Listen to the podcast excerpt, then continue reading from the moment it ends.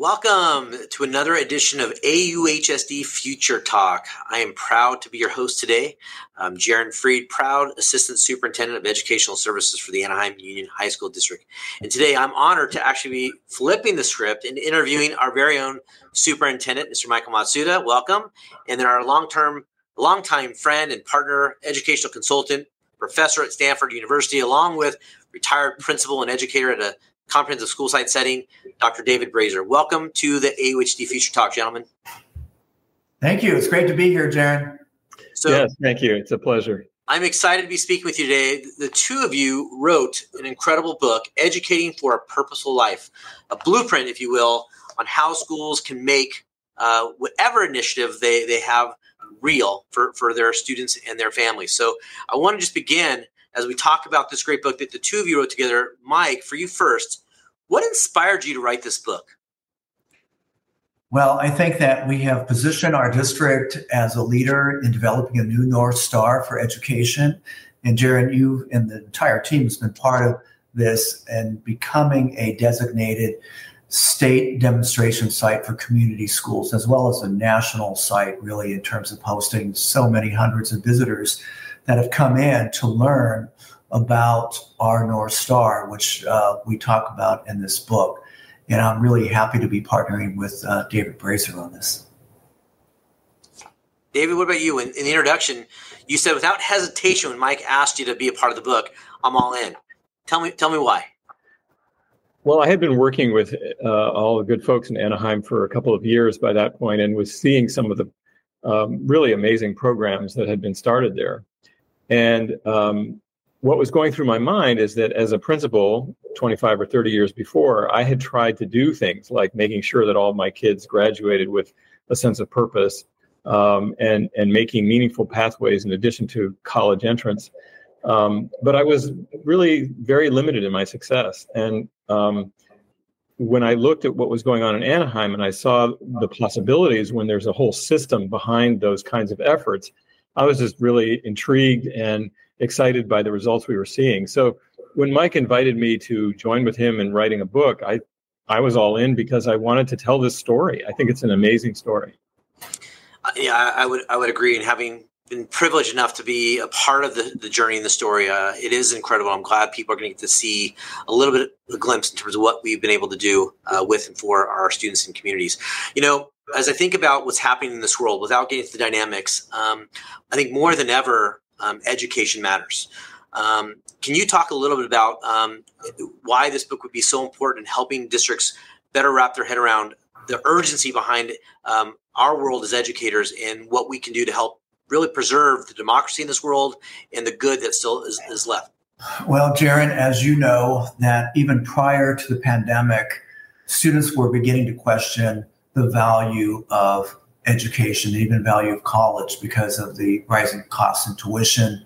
Uh, it's taking too long to get a bachelor's degree, and there are too many underemployed college graduates. So there seems to be a growing disconnect um, between the, the, the, purpose of education and um, what's at the end of the rainbow, which for our generation, we believed in public education and we were successful because of it. But I think for me, too, it's very personal. As a son of Japanese Americans who were interned during World War II, who lost their freedom as citizens, I think that arguably this country is at an inflection point. And the 250 year old experiment called democracy is really under threat. And I think that it comes down to what Linda Darling Hammond would say is the lack of emphasis on whole child education, resulting in whole adults. I think that there are too many adults that are not uh, believers in education and in learning and uh, do not have the skills to differentiate fact from fiction. And in fact, are driven more and more by, by hate and otherness and the very uh, types of uh, finger pointing that ended up putting my parents in internment camps and ended up uh, with the Jim Crow world and the whole uh, the civil rights unrest. I think we are truly at another inflection point. Dave, is there anything you want to add I think that I agree with everything that Mike said. And um, in addition to that, if we want our students to build a better world, we always look to the next generation and say they're going to build a better world. We have to first recognize that they don't understand what the world is out there. And the role of secondary school is to help students to see more clearly the world that they're living in, where the opportunities are, and where the challenges are. And then I think to, to help them develop the skills, knowledge, and dispositions that will actually empower them to build a better world. And, and I think that's what Anaheim is all about. And that's why I think it's so inspiring. Yeah, absolutely. So, Mike, I know you referenced just moments ago, but also throughout your book, the new North Star, right? Can you talk a little bit about the new North Star for Anaheim Union High School District and how that's going to help transform education? So, we call it the Career Preparedness Systems Framework.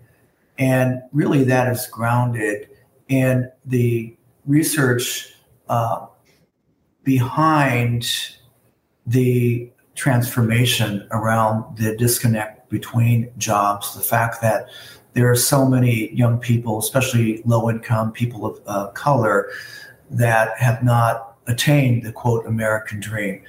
I think that the other component of the CPSF, as we call it, is the lack of emphasis on purposeful education. What is my purpose? What is the student's purpose in life? so that they can really ground themselves and motivate themselves in using education for themselves rather than the other way around.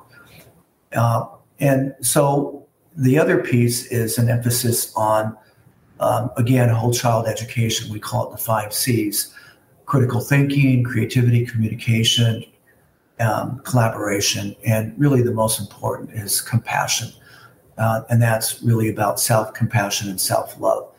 So the the, the third component um, is an emphasis on the the standards, the teaching standards, but also the career uh, pathways, including dual credit. So really, three uh, interlocking components, uh, which we call the career preparedness systems framework. I'm curious, David, uh, from your perspective, um, from research at Stanford, someone who's been a consultant working with other districts, how do you see this new North Star, our CPSF, or the Career Preparedness System Framework, really impacting the transformation?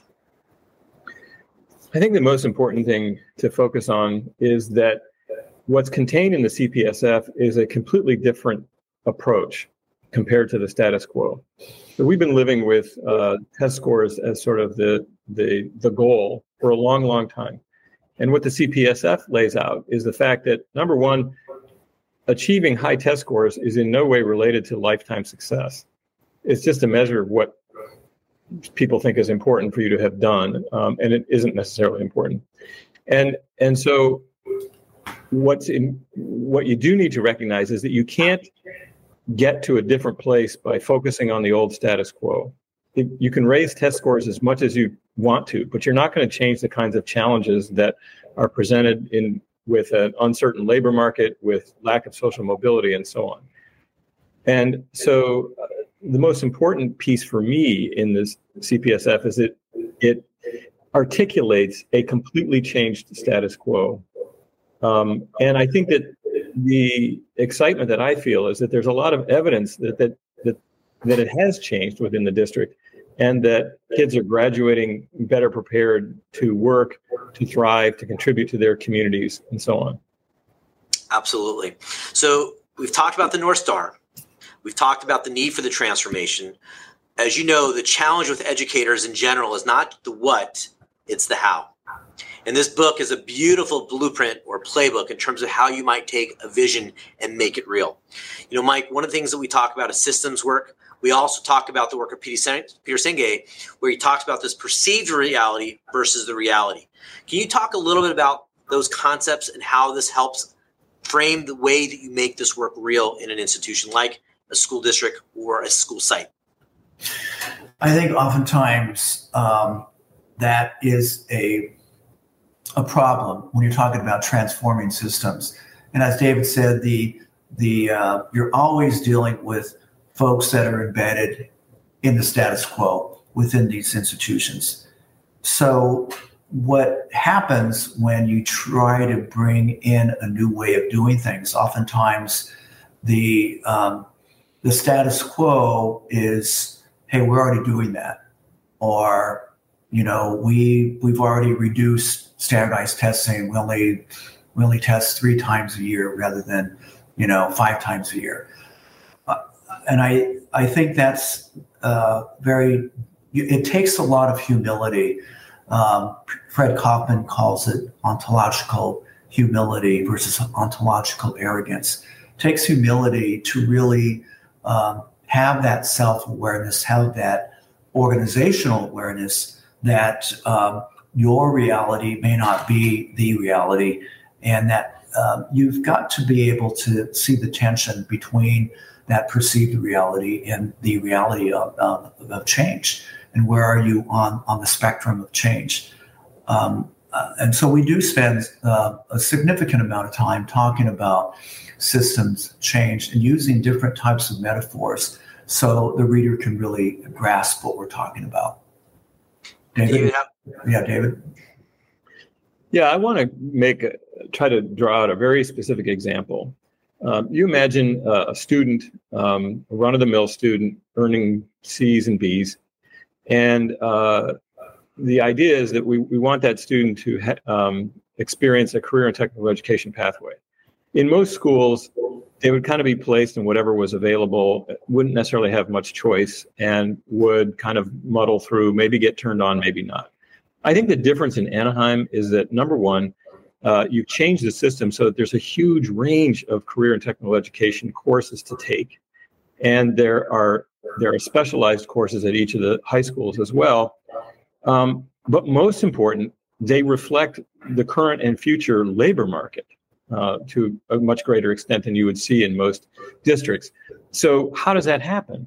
Well, you've worked with various systems, the community colleges to help with teaching, uh, community partners that provide um, information about what the world of work is like in, let's say, artificial intelligence or biotechnology.